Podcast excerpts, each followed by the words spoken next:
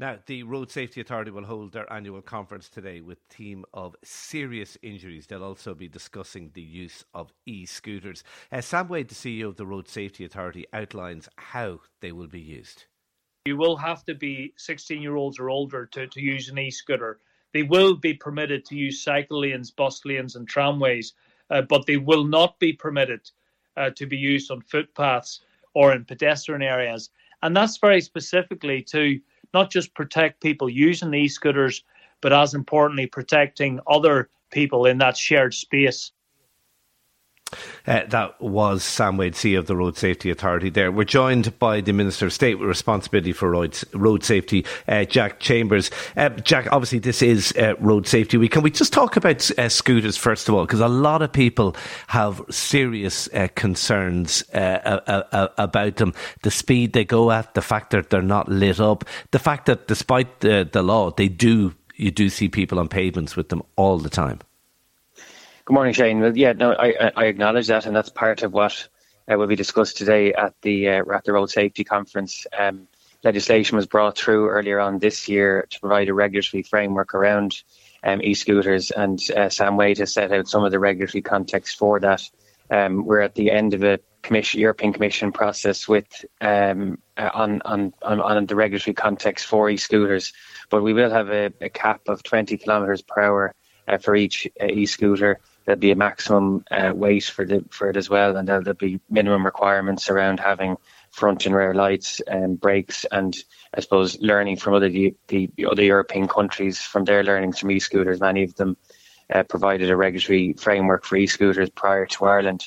And um, but I would say, as we know from the data so far this year, we've had 48 people seriously injured on e-scooters, and unfortunately, three people have died um, associated or related to e-scooters so far uh, in Ireland this year, uh, and we have experts coming from Belgium, Norway, and the UK to to engage on, I suppose, their learnings relating to uh, e-scooters. But there is a a definite road safety risk. We've about three percent usage in the behavioural studies um, are engaging to the public through the Road Safety Authority, and the projected usage is about twelve percent.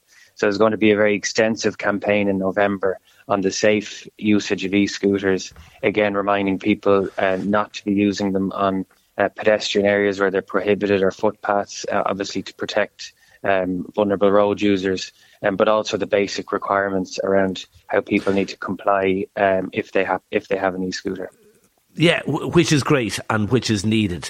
But how do we ensure that the laws that are there are implemented? Like I, I an example recently of a, a young fella coming at me at full speed, telling me to get out of the effing way, you effing see, and that was on a that was on a, a, a pavement. Like there's a kind of a lawlessness about some of the people who are using scooters. Well, that's why uh, that will come back to like the wider road safety issues, uh, a matter of of absolute enforcement. Um, and there'll be a system of fixed charge notices, um, and the roads policing units of An Garda Síochána would play an important role there as well. Um, and and clearly the a strong uh, messaging campaign and a, a, campaign through the road safety authority, as I've said, which will be rolled out in November, um, is to uh, promote the, their safe uh, usage and also uh, remind people of their uh, of their obligations when when when using an e-scooter. Um, but there is, as you've said, uh, we will have to have an ongoing review of our own regulatory framework around e-scooters um, if there are any uh, unintended consequences. And I, I, have a concern when you think of 3% current usage, where we've had 48 people injured, seriously injured, and three people have died, and that's going to rise to 12%. There is a, a road safety risk here that we have to uh, work with our agencies and partners um, and with our Garda Síochána on.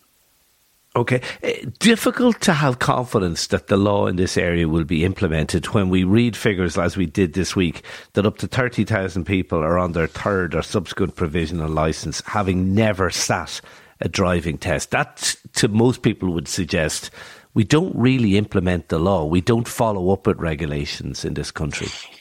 Well, well, just on that, um, you know that that is something that requires uh, reform and um, one in the previous style. It doesn't require reform, Minister, with respect. It just requires the law actually being being well, implemented. No, well, there has been, in fairness to An Garda Síochána, there's been thousands of fixed charge notices uh, issued for unaccompanied drivers. uh, many thousands of vehicles seized from unaccompanied drivers as well. So people with a learner permit are not uh, entitled to uh, drive uh, unaccompanied. And the Gardaí, with the Clancy Amendment that was introduced in the last Dáil, uh, have uh, there's been many successful prosecutions uh, from that. What we're trying to do uh, immediately is to build additional capacity in our, our driver testing system. Um, since I entered the department at the start of the year, uh, we had a serious surge in demand over the previous 12 months, and we've we're in, there's 75 testers now that are um, concluding their training. That'll bring testing capacity to over 200 testers. Uh, it was just around 100 um, in the summer of 2022, which will help build capacity so that we can reduce the numbers of, of people with learner permits on our roads. But in terms of third and subsequent permits, when we have testing capacity at a point where, where people can uh, readily uh, get a driving test, um, I, am going to be strengthening the uh, the provisions around uh, around learner permits and, and, people's ability to renew them. But I think to be fair to people with the permit presently, um, they have to readily be able to access a test, and we have to build capacity there. Um, but I, I, I want to make progress on that, and it's in our current current uh, road safety plan. Okay, uh, Minister. Just before we uh, let you go, can I ask you about that ESRI uh, report this morning? sharp slowdown in the economy. Does that have an impact in terms of the budgetary arithmetic? Is there a need, as the Minister for Finance and Minister for Public Expenditure have been saying, uh, for a, a, degree of prudence in the budget. I, I, don't get a sense from most Fine Gael and Fine Gael uh, and Fianna Fáil and Green TDs that they're too interested in, in fiscal prudence. Well, we absolutely have to have fiscal prudence, and that's why um, Minister McGrath and Donohoe have been very clear around the volatility around corporation tax, and that's why we're, we're this year we'll be reducing our debt and also putting money aside in the pension reserve fund um, and, and in, in, addition to that, we still have the fiscal capacity to make progress on helping people with uh, the, the, cost of living crisis, as well as making a further investment in public services. But we want to make sure that the uh, budget 2024 um, delivers sustainable progress, um, so that uh, there is there that so that there won't be reversal in decisions around strengthening uh, public services, uh, and that decisions we take uh, can can continue over the over the coming number of years. Yeah, because the fiscal council, the fiscal council thinks the fiscal advisory council thinks you're you're over egging it. You're going too far. You're throwing petrol on the flames.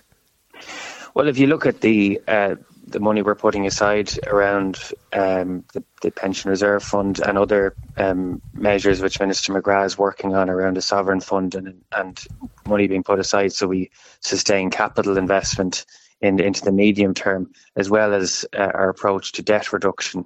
We are trying to uh, have a, a, careful and balanced approach, uh, and it's approach which is, uh, you know, which is which is grounded in in prudence, and that's why okay. Uh, we want to hold to that core fiscal parameters. Just before I go, I just want to say as well, just one area from in terms of going back to road safety. Yeah. Um, there, there are uh, one of the areas which is alarming that we want to highlight in the road safety conference today is that 900 people have been seriously injured so far on our roads in 2023. Um, and we've obviously had a very worrying trend with 136 people who've lost their lives on our on our roads so far on our roads so far this year. And um, but for every fatality, there are 10 people seriously injured, um, and uh, the, the, devastation that causes uh, to people. And just to remind people about you need to slow down um, and to be safe on our roads. Yeah, an important message indeed. Uh, Minister of State with responsibilities for road safety, Jack Chambers, thank you for talking to Newstalk Breakfast this morning.